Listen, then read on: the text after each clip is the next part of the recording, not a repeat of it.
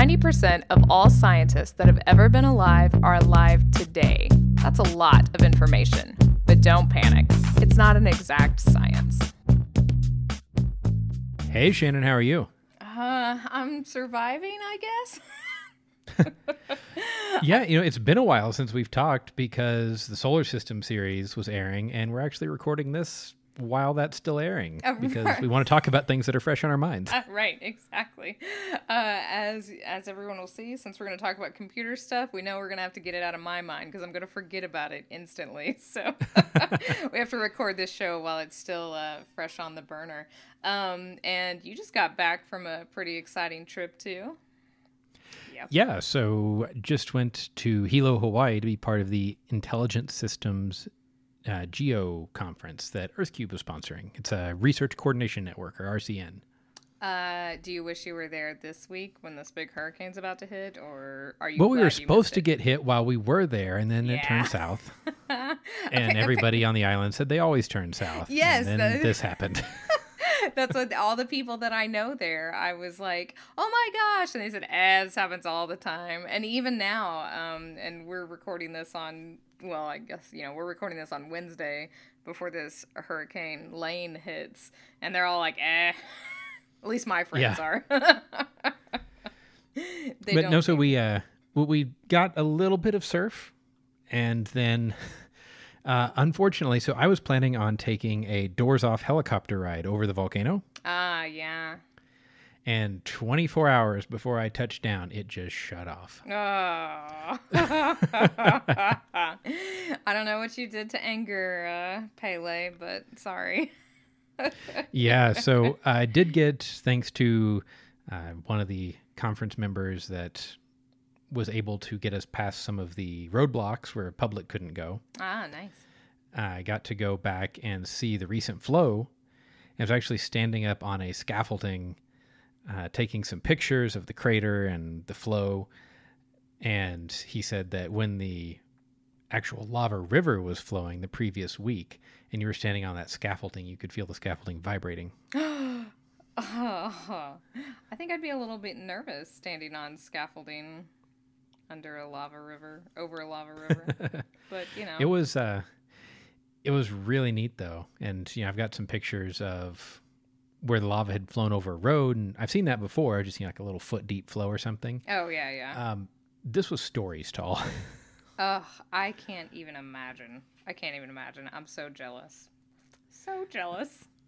so overall the conference was pretty interesting. We uh, deployed different sensors around the island. So they 3D printed some weather stations. I set up an infrasound sensor and uh, a little FM attenuation system, which the FM attenuation system got some interesting data. The infrasound got you know, some pretty standard stuff. Mm-hmm. So overall, it was uh, an interesting week. And then, you know, took me a while to get back on my feet when I got here, but had more conferences and more travel. Gosh, it just never ends, does it? I was gonna say you've probably already forgotten about you know beginning of fall semester busyness, but no, apparently you've already been doing it. It, it's been the beginning of fall semester for about the last six months. yeah, ex- For me. exactly, exactly. Had you been to Hawaii before? yes, I had, but it was back in 2007. Oh, okay, all right. I still haven't been. I'm real sad. One of our uh, mutual colleagues, mine and John's mutual colleague, just moved there to work for the uh, Hawaiian Volcano Observatory. So I uh, I don't feel bad for him. That's all I gotta say. Yeah. um, but so you have also been doing some not usual stuff too, right? I have. I, I feel like this is like a confessional. Um, so forgive me because I, I took a software carpentry workshop. Oh, good. I did. It was a Python workshop too. Yay. it was um it was intense, let me tell you. Real intense. Not in a building. Ah. Wi-Fi is really good at OU. yeah. so I- I'm very curious to hear about your experience there and yeah. what you walked away with. Yeah, so this whole show will be John making fun of me, and that's basically what this is going to be about. Um, so oh, not at all. I guess I just obviously I wanted to take it because you know it seems like a skill that we should have, right? That no one has, and you know, mm, you should know how to work with your computers. And so I'm like, okay, I'll do this. This will be great. It'll be fine. Oh, and then luckily, when we got there, well, this is not lucky, but the first instructor was his first time, and it was not good at all. But luckily, it was only Oh, the no. yeah, it was only the intro to the shell. So we were working with a bash shell, and it was only the intro to the shell. And I worked at the Severe Storms Laboratory ages ago, so I knew Linux, uh, Unix systems a little bit. So thank God, or else it would have been totally worthless. I wouldn't have Oh, no. anything. Yeah, uh, what was happening. So that part was bad. But I was in the room with a bunch of meteorology grad students who also already knew a little bit of Unix, so it was not. It was not a loss for the workshop, let me say. So, in software carpentry, they're required to do Unix. They're required to do, or at least when I took the, the instructor training a long time ago, uh, you're required to do that, and you had to do some kind of version control system. Mm-hmm. And then the rest was up to what you wanted to focus the workshop on. So, what version control did you do? I don't even know what that means. Uh, Did, did you did you do Git? yes. Okay. I do know what that means. Yeah, so we did Git. yes. Uh huh. Uh huh. And then we worked in Jupyter notebooks too. Oh, good. Uh, yeah, yeah. You hear all this stuff I'm saying? uh, Yeah. So what I didn't know was okay. So there's like an online way to use Git, and then there's like a local way to use Git. Is this how this works? Because I got So- a, I got a little bit confused about that, and we had to. I'm basically going to make you reteach me everything I didn't understand about this because we had to download Anaconda too, which was like this thing that runs Python. So I felt like there were a lot of open windows that I didn't know what they were doing. So there are a lot of moving pieces. yeah. Um, uh-huh. I will say, if you're curious about version control, our friends over at embedded.fm very recently had an entire show on version Oh, control, that's right. Yeah. hmm and they tried to make it uh, platform agnostic. So they were really talking about Git, but they desperately tried to avoid using Git specific terms.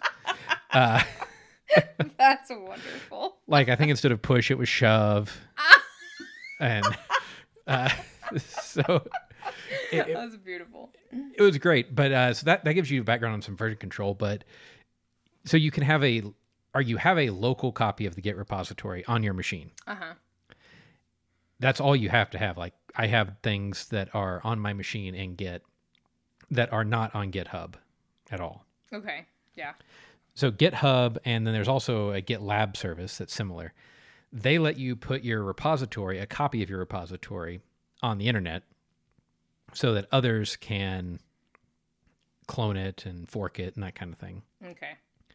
um, you can have it public or private. So, example, some of the projects that I've done uh, through my consulting are private projects because somebody else owns that material, Mm-hmm. but it's in a online Git repository, so customers and other developers that work with me can access it. Gotcha. And you have to pay for those.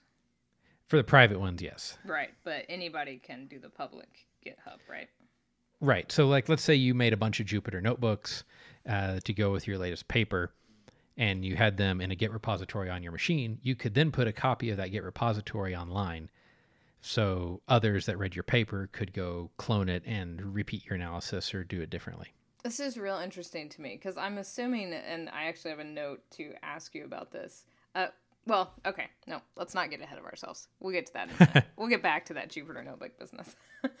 um, okay, so the first thing though that we talked about were these different shells, and we used the Bash shell, which I knew the word Bash shell, but I never knew that it was the Bourne Again shell. Oh, yeah. but I remember using something else back in the day when I worked at the S- Severe Storms Lab. It was like C shell, something like that, right?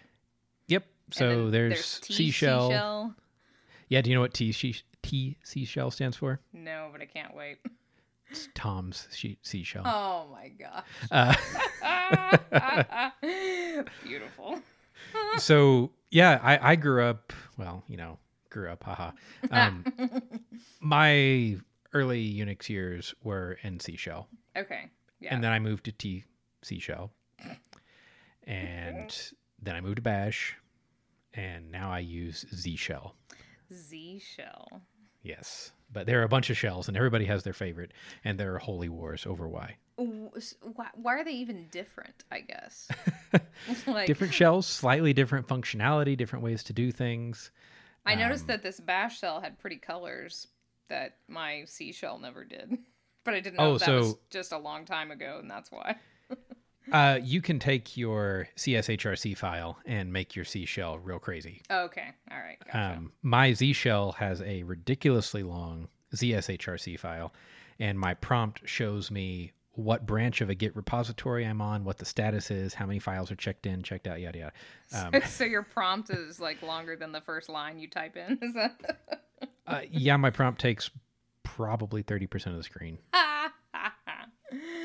I don't ever imagine that I would be that busy that that just the dollar sign wouldn't work for me.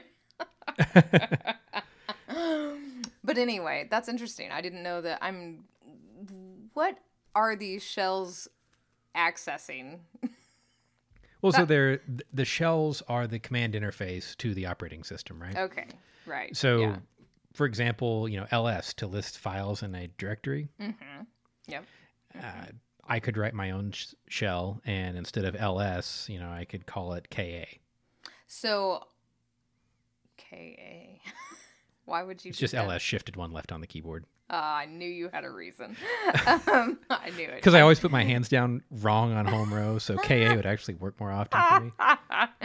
I knew I had to ask. Um, so it's real weird to me to use that and then like look in my GUI and see stuff change. You know what I mean? It was real strange. yeah, Because like when I worked on a Unix machine, there wasn't a lot of stuff that you would look at in a GUI like you would on the Windows machine I was using. You know, I'm like, oh look, I can see this happening in uh in my Explorer window, and that was real creepy. yeah.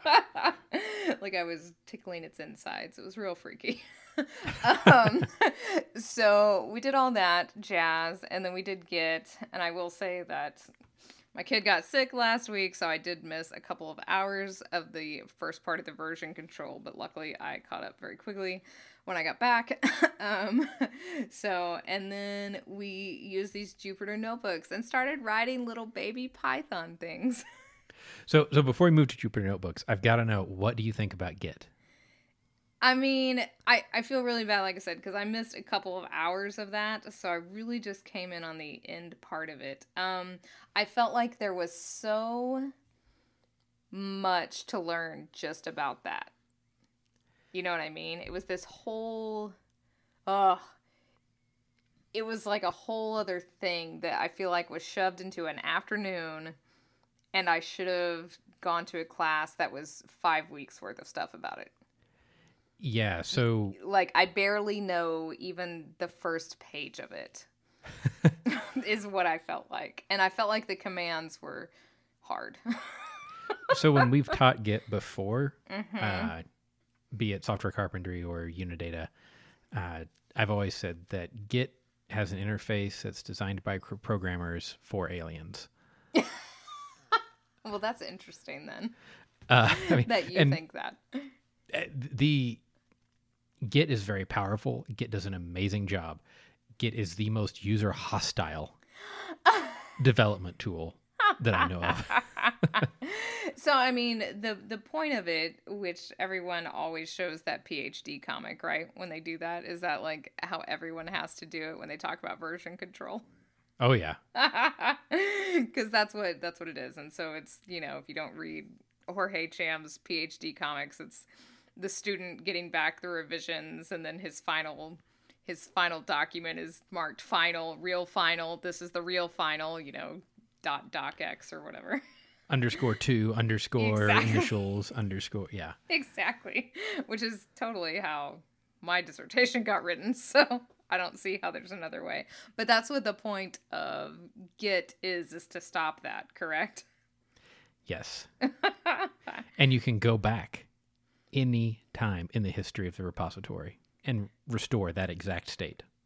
Uh, I mean, if you're backing it up, right? If you're if you're keeping it on your own machine, you got to back up and stuff, right? No, so that that Git actually Git fundamentally it out in the ah okay. So the Git repository, if if you looked for hidden folders, Mm-hmm. when you make a Git repository, there's a folder called .git, Mm-hmm. and it holds all the change sets. Ah. So really, what happens is you commit, you know, like um, paper draft one. Every time that you change it and then commit those changes to the repository, it's just storing the actual changes to the original file. okay. So fundamentally, only the original file stored, and then you say, "I'm here now," and it applies all those changes up to that point, and that's what you Ah, see. God, that's weird. So Uh, you can you can go to any time in the history, look at it, and then jump back to any other time or the present. That's real interesting. Um, I feel like this is probably parts that I missed because my kid was barfing. Uh, so I thought it was so you make these changes, right? So we just had uh, we just used Nano, which I used to use VI editor, and they're like, "Don't use that. Use this Nano thing. It's a lot easier." yeah. Uh, and all I remembered was I don't want to type RM star. That's that's what I don't want to type. like the death command, right? Or RM, RM dash RF is a little worse, Yeah, yeah. RM minus. Yep, that's exactly. so I was like, okay, all right, I got this. You know, it's real cute that nano editor with all the instructions down at the bottom. Um, and so we just wrote things, and then we would edit it and do the commits. But it's like you have to like prep to commit, right? This was the part that I found not intuitive. Yeah. So without turning this into a show on Git, um, yes, that's true. which you should go listen to again to embedded.fm. Um, the idea is so you've got a staging area and then you commit. yeah. So I do this a lot for work where let's say I change six files in the process of trying to address some issue. But I don't want to commit all six files at once because maybe in two of the files I fixed a typo and in one of the files I fixed a bug and then in one of the other files I did, you know, something else. So I would stage, say, the two files where I had the typo. So I would add those to my staging area, and then I would commit, and just those two files would get committed with the commit message, like fixed a typo. Okay. And then I would stage the file where I fixed the bug and commit fixed bug, and then a good description. And so I can make multiple commits from my changes based on what I stage. Okay. because you don't necessarily want to commit all of it as one block because remember your commit points are points that you can easily roll back to right. so how- if in six months i want to leave the typo changes but i fixed the bug incorrectly Mm-hmm. Then i can just go back to that one commit that i messed up Ah, so here's a question too, which again, I think this is probably something I missed. So if you change that, does it change it in everything moving forward from that commit? yeah okay so if i change a file and commit it then does it stay changed Mm-hmm. yes Okay. Well, you change a file, you commit it, it stays changed, but say you want to Uh-huh. go back to a previous version. So Mm-hmm. you fix that bug and you fix those typos. right Okay. And then say you fix bug number two. right Now you want to go back and you like how bug number two got fixed, but bug number one was wrong or so something like that. Like how can you go back, change bug number one, and will that change be manifest in all the commits that were after that?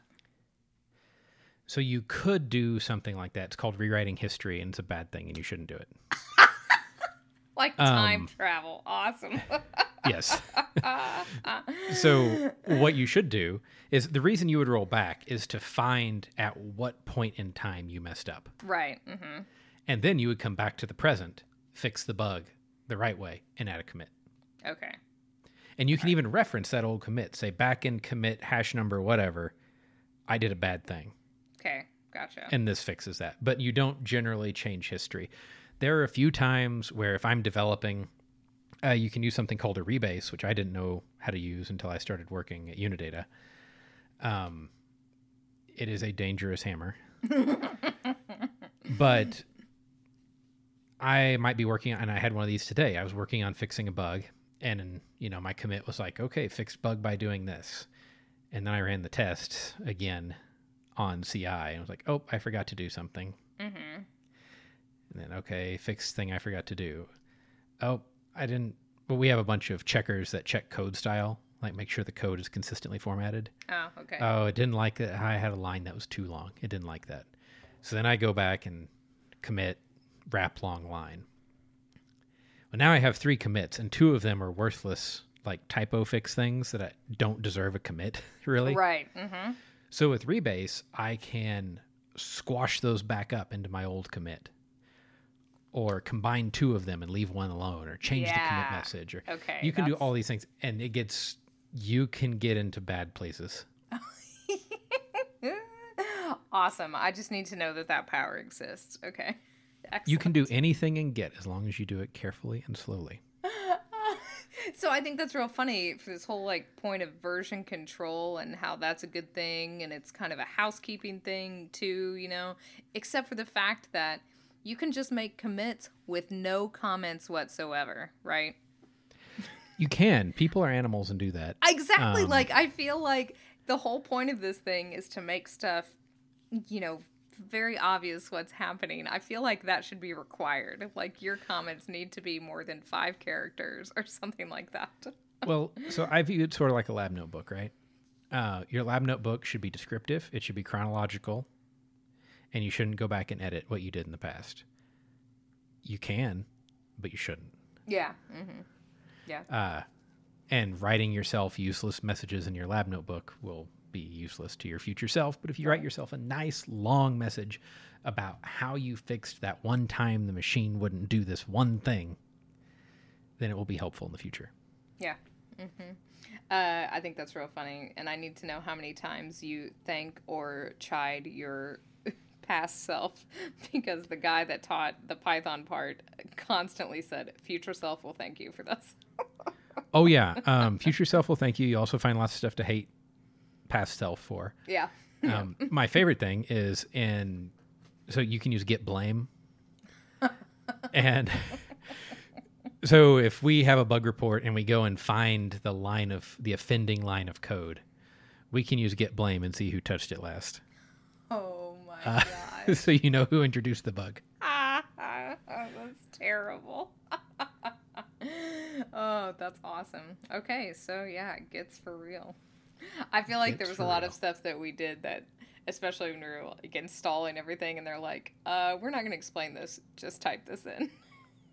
i i definitely agree though with you that you said git could have been like a whole course on its own it definitely can yeah. um, we've tried to cram it into an afternoon before when we've taught and it's just real hard Uh, Yeah, and I mean that's that's basically what happened. So it was, hmm and then we got behind because of the not the best teacher in the morning, and so I think it got even more squished up than it usually was. So maybe that's why it was still a little confusing. I think. Yeah, so so Git's a good thing to know, and shell commands you already knew, Yeah. but then you got to Python. Yeah. So So I want to hear about Python. so we downloaded this Anaconda thing. Yeah. What's that? So it is a distribution. Okay, So I don't know if you downloaded Anaconda or Miniconda. Anaconda. Um, okay. So Anaconda takes more disk space, but that's fine. Uh, That's so not, they they gave us no options. They said download this thing. I, I have a little presentation that I give when we teach that's called 10 Minutes to Conda that explains Oh, a lot of what Conda is. Nice. But the idea is in ye olde days of Python, you had to install Python, and your system might have had Python on it, and it might have needed a certain Python version. So if you wanted to use a different Python version for what you were doing, then you had to do all kinds of linking magic uh, to not mess up your path, or your system wouldn't work, and I've seen people get their path so messed up that you type ls and it says command not found. Oh, Uh, wow. Okay. yeah. So, and then, okay, great. Now I want to install matplotlib and make some plots. Well, you get to go download the matplotlib source code and install it. Or I want to install NumPy. Great. That means you need a Fortran compiler. Uh, it, it used to be relatively painful. And once you got your stack of stuff built, you didn't want to touch or upgrade it because it could mean that, you know, you're going to spend like a day getting everything working again. Uh, yeah. hmm So Conda has solved so many of these issues. Oh, gotcha. Um, with Conda, you can install packages from a repository where they guarantee things to work well together, the company. Or you can use Conda Forge, uh, which is where a lot of community packages are. Um, there, you know, we do all the compiling of things and stuff for you. So it's just a ready to copy to your system and install thing. And Conda knows how to do all the copying and installing. okay. And it also provides you with environments. Did you use environments? Uh, I don't think so. You never typed like conda activate? Mm, does not sound familiar. Okay, so environments are my favorite thing once I learned how to use them. And they are, you can think of each of them as a sandbox where you can play with a certain version of Python and packages. Okay. So, like, I have to do some stuff that still relies on Python 2. Python 2 is going away in like a year. You should not still be using Python 2. no, we use three. Right. Um, Okay. But mostly talking to people because there are people that are still writing new Python 2 code. Oh, okay. Um, but I so I need a Python 2 environment, but I do all my development in Python 3. And then I do some stuff where I want to run like the nightly bleeding edge 3.7 betas. So now I need three versions of okay, well how am I going to do that? So in environments, I can have one environment that has one version of Python and one set of packages, one environment that has another, and it's easy to switch between them. okay. And you can specify these environments with one little file that's called an environment YAML file. And so I if I want to publish a paper, I could hand you my environment YAML file that specifies what version of all the packages I used, and you could exactly recreate my environment on your system in minutes.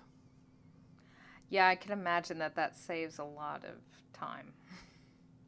and with like teaching workshops for us where we install a bunch of domain specific packages mm-hmm. it's great because we hand all the students the environment file say go type conda env create it reads that file and makes an environment on their system that's the exact same as the one we're teaching from Wow. Which is probably like half a day at a workshop before. yeah it took significant that's- time yeah. Wow. Okay, that's awesome. No, So- the only thing I remember was running Jupyter notebooks out of that, and that was it. that's yeah that, i'm not surprised that's that is yet another level of complexity Oh yeah, because because uh, we were still just kind of like, well, what is this thing? like, okay, we have to run it through that. Okay, that's all. That's all we basically knew. And you know, again, the poor teaching at that front end might have taken away that thirty minutes we were going to talk about that. You know, yeah so, so well and it's hard like doing software carpentry workshops is hard as a teacher and as a student oh yeah, because each of these topics is a day or two of material. oh it or Uh. an entire class, right? Like yeah. and having people come from all different backgrounds of you know of anything is in how do i open this computer to oh well i already know how to do this so it's very interesting Yeah, I mean, we could teach, you know, we could definitely teach a whole day on messing with Conda and going around digging in the guts of it, how to build your own packages. Like, we could definitely do that, yeah but you just don't have time. Exactly and you know not the point of it so Right. So you you use Jupyter Notebooks. Yeah. What do you think of notebooks? um i liked it actually uh i liked the way that hmm I like the fact that now on my computer I have this whole like log of the stuff that we did. And so Right. even though, you know, he wasn't doing this, but as he was teaching, I was annotating. I was like, "Oh, markdown language, got it." You've heard those words before. I have in every set of show notes we've done. exactly, and I was like, "That's why, that's why John writes all those octothorpes everywhere," which I kept throwing that word around. It was beautiful. It Doesn't land with anybody under 30. It doesn't. It didn't land with anyone in that room. It was amazing though. I kept saying it. Um, and so I kept uh, commenting. Like I would just write comments on each little block of stuff that I knew I would want to remember. So that was super great. And then I just saved that. And so I'm like, oh, because you know he would keep sort of re-annotating his own text. And so Right. instead of doing that, I would just copy and paste and then, you know, write a comment and be like, okay, now you can change this part and it does this. And that was outrageously helpful. Nice. Yeah. I even I had like my actual notebook out and was writing this and I was like, this is dumb. I don't have to do this. I can comment in the code. so Yeah. that was kind of mind blowing, I will say. Now imagine if you did that with your data analysis. I know. So did you make any plots? Did they get to how to make plots? We did. We actually used Matplotlib, which I also got really excited about. Woohoo. and then I was like, man, there's all this data I here to use for fun, like already out there. And that was real exciting too, right? Well, would it blow your mind if I said that you can plot your PMAG data pretty easily? Yeah. Yeah, it will. Well, I mean, I was obviously thinking about that the whole time. Right. Not plotting the GDP of Argentina, which is what we were doing. but, Right. you know. uh, yeah, it was awesome. Um, it was real awesome. And then looking at that Matplotlib was really cool because they're like, hey, here's this page in Matplotlib where you can take some data and do some really cool plots. And so we went down that rabbit hole for a little while. They had to call us back in and, okay, focus. so that was real, really exciting. Well, and one of my colleagues that you know is one of the core developers. Yeah. So it's it's nice to nice to see it getting used. I was throwing around some names a lot during this. I was like, this guy that uh, started software carpentry, I've interviewed him. it was pretty funny. um, Mark Laufersweiler says hi, by the way. Ah, hi Mark. Uh, so yeah, it was. Uh, that part was really exciting. It was really cool. exciting. hmm So what uh, so you hadn't written a line of Python code before the workshop, right? Correct. Not at all. What do you think about Python as a language? I mean, so I have a. I took a class in Fortran '95. Right. and I had some small amount of C experience from my time working at the lab. And I liked it. It was different though. It was a lot different than, you know, like the if then loops and Fortran and stuff. So, Yeah. I mean, And it's hard no to variable definitions. Yes. Yep. That was weird. that was weird. I think that if I were going to use it, it seems pretty intuitive. And I don't know if you feel this way. I, I it's just my small amount of understanding. I, I feel like maybe the first language you learn feels like the most intuitive to you. Like, does that change the more software languages you learn to program in, or what? Oh yeah. Okay, because I mean the first I- language I learned is not the most intuitive. well, yeah, that's what I mean. So I'm like, well, I used Fortran, you know, for an entire year, so I felt like I used it a lot, and so to me, that's still like, whoa, this doesn't look like Fortran. and there was lots of jokes going on in the room by the old people about Fortran, and I tried to just, you know, play it cool, like I wasn't old, but Well, you know, it's it's like I say, you can write Fortran in any language if you try hard enough. so I That's not a good thing. I used that joke um, because they were asking like, "What would you use this in?" And I said, "Well, there's you know one PMAG software written in Python, but my buddy said this about it." so, yeah, that's uh, that's what I'd heard, and I could see, you know, looking at that source code for that software because it's all written out in um, the book. I could see what you mean by that now after using Python just for a day.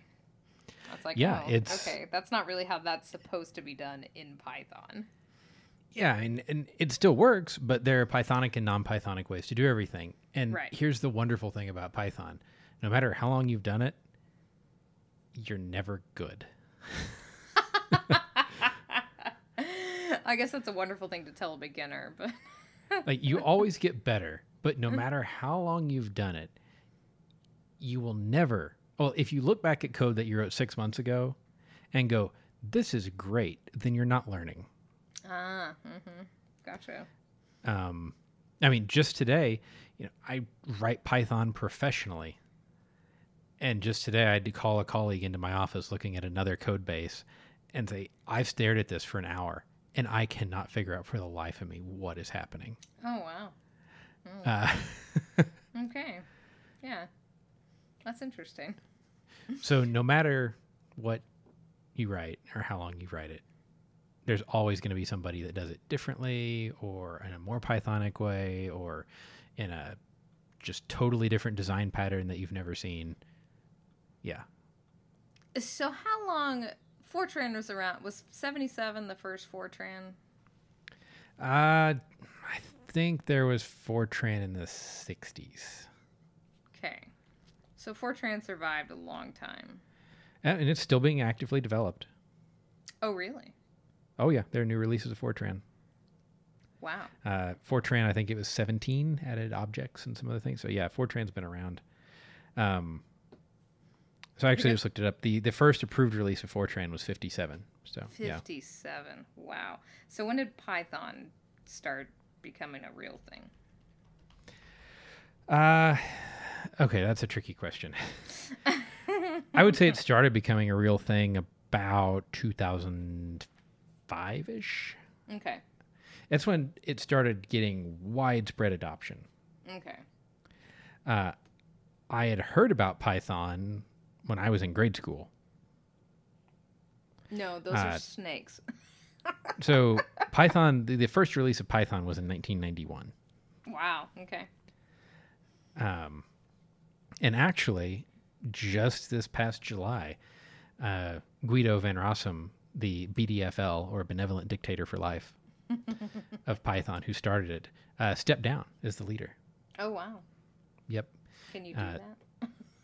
Oh yeah. So uh, Python's been around for quite a while, but I would say the adoption started kicking up about 2005 or so, and then in the last few years, it's just taken off with all the machine learning rage. Because, I mean, Fortran was always sort of the science version, right? I mean, I guess C Uh, too. Lots of C and C++, people use yeah. Yeah. Um, so is Python, I mean, it's overtaking everything, right? Um, for some applications, yeah. I, I think it's becoming a very popular language. There's still a lot of C and C++ out there, Okay. and people will continue to write new C and C++ because for some things it's the right hammer. Okay. Um, there's still some Fortran being written. I would argue that that's not necessarily the most up to date hammer to use, but there's nothing wrong with it. Um, let's see. I would say the other big one really is Java. Java and JavaScript are eating the world. But I, is that just, that's just web stuff though, right? Like science stuff is all. Uh, you know the IDV, the Integrated Data Viewer. Mm-hmm. It's written in Java. Okay. So, yep, there's. You can use any language for just about anything, but I think there's some language that is really well suited to certain tasks. Python is really well suited to data wrangling. Okay. Java is really well suited for data output visualization and stuff. It's really suited for fast viz, yeah. Ah, okay. Like d3.js is what all those cool interactive web graphics are made with. Right. Yeah. It's amazing. Yep. All the stuff But that you- Mac wouldn't let you look at because it wouldn't run Java correctly. Yeah. But you have to write Java, which is not my favorite language. Uh, some people love it. It's not my thing. Interesting. That is interesting because these software carpentry they have an R workshop as well. Yeah, and I know a lot of people love R. I tried R several times. I even bought a couple books on it. I just don't like the syntax. Ah, see, this is really interesting. That's very and interesting to me. I have yet to find something that Python can't do with the syntax that I find more intuitive. You see in this two day class, you know, you do just these real simple things. So it's hard to see the value of one over the other when you're just doing these, you know, learning to walk tasks. You know what I mean? Well, and so here's where I think you remember how when your magnetometer was having all the problems a couple years ago, and once you got not scared to take the covers off and start messing with stuff. Yeah. so, as a programmer, you test drive stuff all the time. mm-hmm. Um, like when Go came out, I I don't know what that is. uh, so Go's another programming language. It was a Google project. Oh, Uh, okay. One of the Kernighan and Ritchie authors helped Google. Uh, Go was going to be C, but with things that he didn't like about C changed. Ah, gotcha. Uh, and Go's still actively used some places. I I got an intro book from the library and spent a couple days just learning some Go. I don't write anything in Go. I probably couldn't sit down and type valid Go right now because I don't remember the syntax. But it was a newish language, so I just kicked the tires. Um, you know, there was a new database technology last week that I was curious about. So I sat down one afternoon, spent two hours just setting a database up, shoving some data in and out of it, seeing how fast I could do it. Uh, so, like with R, it's one of those things where I kicked the tires on it and said, "This is great for some applications, but not for what I do," and moved on. Yeah, interesting. I feel like a lot of statistical analysis happens in R, or people that use R, that's what they do. Yes, and I'm not saying R is a bad language. I'm saying it's not useful for what I do necessarily. Right, right. Yeah, no, exactly. Um, because that's uh, I made my grad student, one of my grad students. I try to make all of them, but not all of them comply. Uh, take statistics, and it was the statistics class, the undergrad statistics class here. Well, you know, it's a slash listed course with grad students. Um, he had them learn R. And Yeah. so most of their homework and their big project and everything was done using R. And I think my grad student hated me more than anything. Although I'm hoping in a year from now he will come back and and you know say, "Oh, you were right, sensei." well, and it gets easier too. You know, once you've learned a couple of languages, you've learned a compiled language, you've learned an interpreted language. Uh, then it gets to where you need to learn a different language to do something, and you're like, okay, so I need a function pointer. How do I get a function pointer in this language? Okay. Or I, I need an I, I need an if else block. What's the syntax for an if else block in this language? Okay, so that does translate then. That was another one of my questions I actually had written down to ask you was, you know, I know the word do loop, you know, or for loops or whatever, like once you get to know a couple of them, does it get easier to pick it up in other languages? Yeah, so for loops and while loops. Mm-hmm. Python has them. C has them. Mm-hmm. Most languages have some construct of for and while loops. Okay. Um, but you know, one of the languages that I deal with on microcontrollers, instead of for or while, it's repeat. Okay. Uh, it does the exact same thing. So I knew, okay, I need something that's like a while loop. Whip open the language reference guide. Oh, repeat. I bet that's like a while. Yep. Okay. Here's the syntax. Done. gotcha. Okay. So yeah, it, once you get the general patterns down, it's much easier to switch around languages. Okay, gotcha. Um, I will say, uh, the most important thing that came out of this was that my friend and I, who took the class, and were sitting next to each other, we learned the random choice function Right. and played rock paper scissors with it. So that was real exciting. So we made a list of rock paper or scissors and then it would randomly pull something from that list and so yeah, that's what so we just copied that into another Jupyter notebook and had that open also. and would Right. and would stop and play that every once in a while. yeah. so that was fun. And then we also both built um, random choice dinner generators. Uh, Nice. yeah. For and listed, you know, all of our favorite restaurants and takeout places. And so we did that too. So it was actually quite, you know, it's quite the productive week. so, are you going to use Python in your research? I mean, I want to, I guess. I'd really like to I mean, it's it's tiny. It's very baby step, but it's like I want to plot a Zijderveld. That seems like something I should be able to do. That's perfect. Yeah, like the data's real tiny. It's not a ton of stuff. It seems and, like something I should be able to do. And you know, it's going to take like a day. Well, I don't know if it'd take me a day, but and and then in 6 months it would take 4 hours and then in 12 months it would take two hours yeah, next ex- year sometime it's going to take 30 minutes exactly because there's actually two different things happening in the Zijderveld plots that we do. So my pmag data that comes out is a declination and inclination for this vector that is the magnetization of a rock right? So it's a vector it's 3d but the diagrams the Zijderveld diagrams named after Zijderveld obviously uh, they're orthogonal projection plots, is what they really are. Um, so it shows you declination, but the inclination is tied to that declination. And so the inclination's only an apparent inclination, it's not real because right. it's a 3D thing getting smushed onto this 2D axis. So I'd really like to make an orthogonal projection diagram of that data. Well, you know, the first step is can you make a plot of like total magnetic moment for each stage to see it decreasing. Yeah.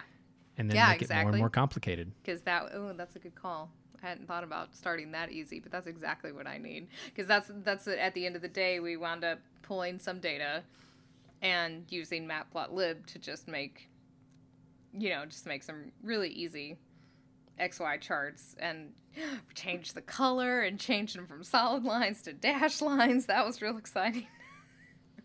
Uh, uh, so yeah. Mm-hmm. So I'm going to call out uh, Professor Kevin Goebbert at Valpo here, uh, make him feel old. When he was my TA at OU, uh, my first Python project was plotting a Kohler curve for a Meteorology 2 lab. Oh, there you go. it's dead simple, and most people did it in Excel, and they would take that. And I was like, you know, no, I want to learn Python, and Kevin knows Python.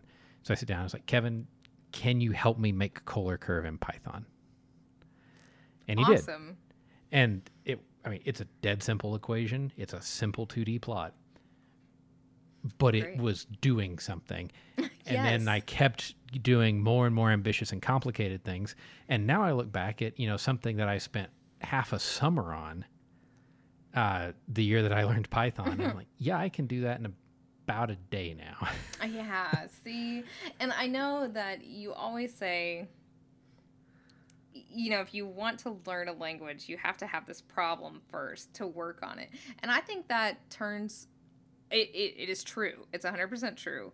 But it also might be a stumbling block for people that are like, but I don't have a problem, you know?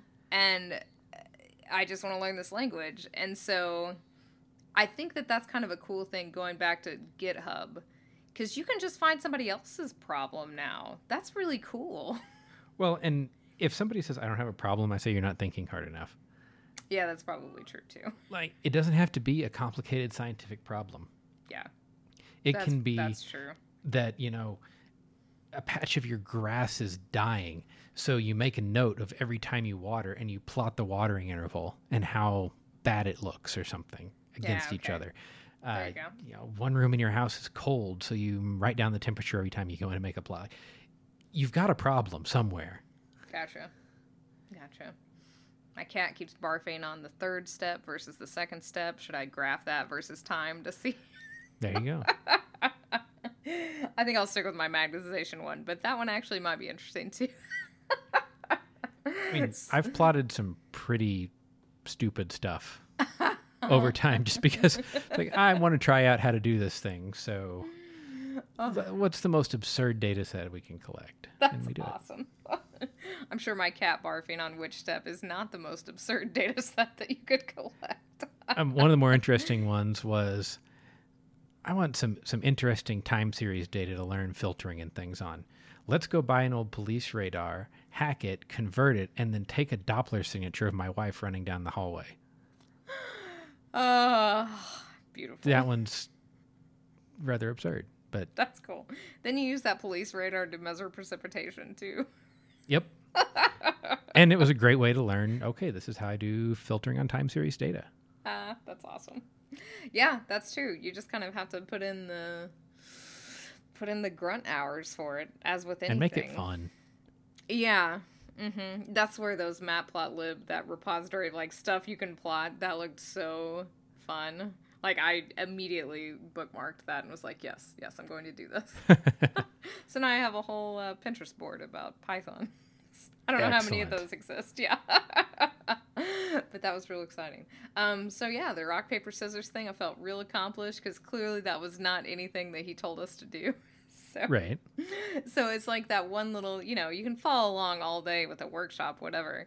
But that one little thing, because we actually didn't get to do any of the, like, break out and do this for 30 minutes because of that, the snafu with the teacher on the first part. So our whole two days got compressed. And so the most we he would say was like, okay, well, we've got five minutes here for you to catch up Ah, okay, so yeah. in the catch up time we were already caught up so that's where we built our our fast food choice generator There you go. Next And step, our- world domination. exactly it was so great so yeah um it was real fun that was definitely the the thing we used the most was the random choice. That was real, real exciting. Well, I look forward to seeing you start applying this to your data. oh homework. Jeez. It's only the first week man. Uh, well, I will start doing that after I get done watching this awesome YouTube video uh, for our fun paper this week. Yeah, so it's time for Fun Paper Friday. Yay! I can't stop laughing about this paper. I'm sorry. So here's, you know, you could probably email the authors and get some data here uh, to That's play with. True. It's probably true. I'm totally gonna do that. So, uh, hurricane-induced selection on the morphology of an island lizard by Donihue et al. that title does not do it justice. So, Uh, the, the rough outline of this paper goes something like we were surveying a certain type of lizard on some islands. We finished a few days before hurricanes Irma and then Maria hit the islands. We went back and surveyed and found that the lizards that survived the hurricanes had bigger toes and smaller forearms.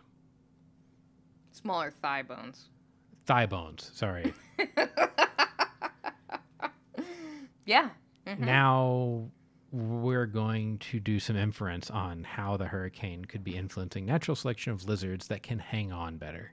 Exactly. And so why I'm laughing doesn't have anything to do with any of that. um I mean this is a really interesting a really interesting paper and I have a, a massive love of anoles because this is the little lizard they're using are these little anoles. I had anoles I had a anole that lived for like eight years, which is outrageous, just so you know. Oh, wow. His name his name was Zip. I actually had a little funeral for him. Yeah. Anyway. uh and this is really cool because they think that you know these major this is really interesting because it's very much like geology too is that is evolution influenced by catastrophic events essentially? And Right. so in geology you know we have catastrophism which is the idea that you know these big catastrophic events are what gets recorded mostly in the rock record or is it uniformitarianism which is like the slow everyday stuff? Turns out it's probably a mixture of both. That's probably the answer here but also you know which has more of an impact so to speak and so they're saying yeah that uh, in biology i never really thought of it on this kind of short time scale that these events could you know select individuals with certain features and then moving forward, that's what you get. And the reason that toe pads and thigh length are a thing is because in a hurricane, these poor little lizards have to hang on to things or they'll blow away and die. Yeah, so the bigger toe pads help them grab on and provide a greater uh, resistance to getting blown off the limb, and the smaller frame helps them have less of a cross sectional area to the wind. Right. And so, where do the legs come in? Because this is the part that they didn't really understand. And I think the experimental setup that they concocted answers the question of the legs, but I'm going to let you describe that methods because I know that's what you love. And this picture, um, which is amazing. okay, so I didn't read the method section of the paper. It's a separate document. Oh no, no, no, no. Um, yeah, but there's let me looking at the picture give you what I think the method section would sound like, and then we'll talk about what it really is. okay, great. Um, okay, so there is a high volume consumer grade air blower aimed across an anemometer on a polyvinyl chloride support. Uh, the lizard was hanging off of another polyvinyl chloride support, backed by a padded net with a high speed camera. Uh, what is the apparatus setting on? So it is a leaf blower that is painters taped to a wicker chair with the anemometer painters taped to a piece of PVC, and it's all set up on somebody's front porch. On their porch. With the net supported by a piece of foam and an egg crate.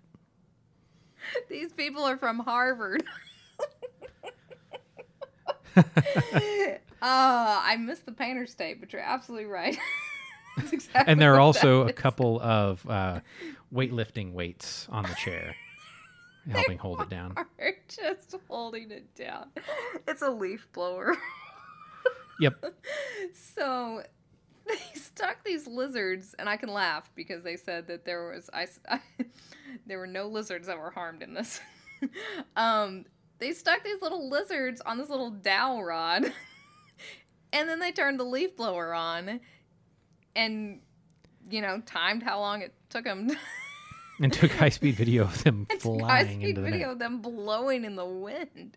And so where the leg length comes in, because it said they couldn't really figure out why that was a why that would be um, a significant, you know, thing. Why why is shorter femur length something that is preferential in these lizards that survived. And it's because it is their little tails and their whole back starts to flap in the wind first. And so it's really the toe pads on their front two legs that they hold on with. And so it's the strength in their forearms and the toe pad, large toe pads on their front that matter, and shorter femurs because their little legs flap out at 90 degrees from their body. And so the longer femured ones have more surface area and get blown off the little stems of grass and stuff quicker.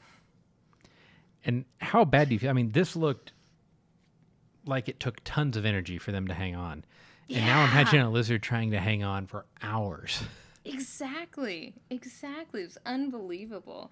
I mean, I had questions too about, well, you know, in this sampling, like, how, uh, you know, how old are these lizards? Maybe the ones with shorter femurs are just younger but no, they said they counted for all that. So no, yeah. they were all adults and all that. And obviously, female lizards have a better chance of living because they're smaller. So that was a help too.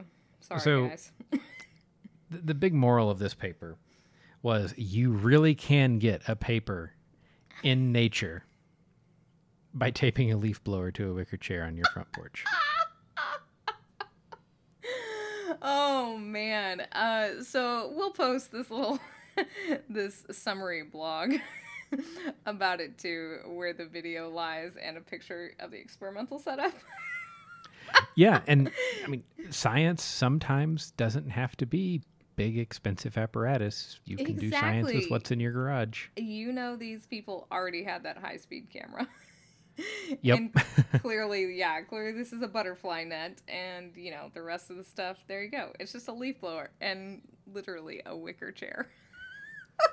yep. Uh, this was cool, and I mean that's a really big deal for figuring out you know, some questions of evolution, right? I mean, this is they don't have this those pictures obviously didn't make it make it into nature, but they're there in the methods section.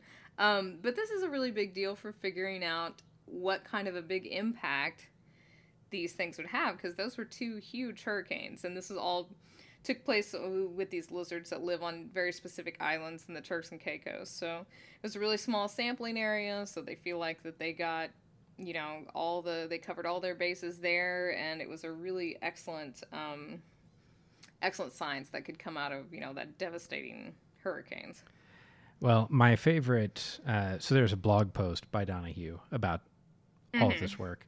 Um, mm-hmm. Um, my favorite thing is we have more to look forward to because he says we'll need to get lizards into a wind tunnel and more rigorously test different perch diameters, angles, and positions to fully understand all of the effects morphology has on survival in high wind.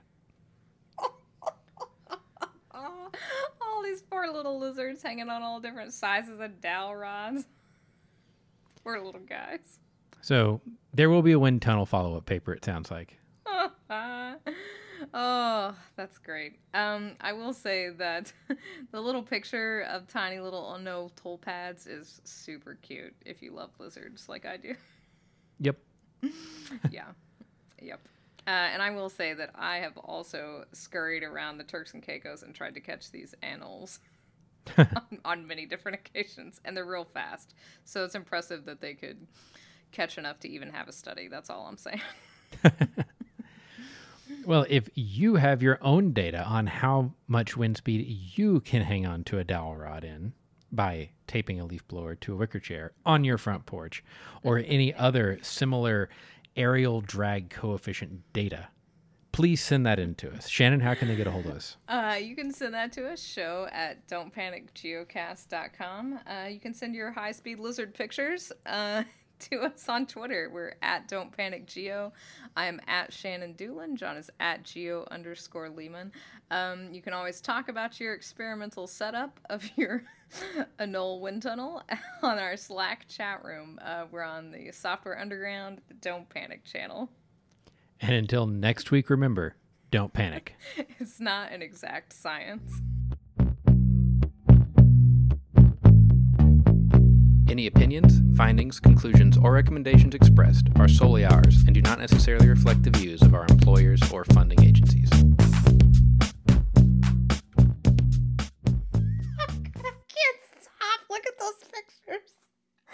Make myself throw up. Oh god, hold on. those high speed pictures. guy, like right before he like lets go.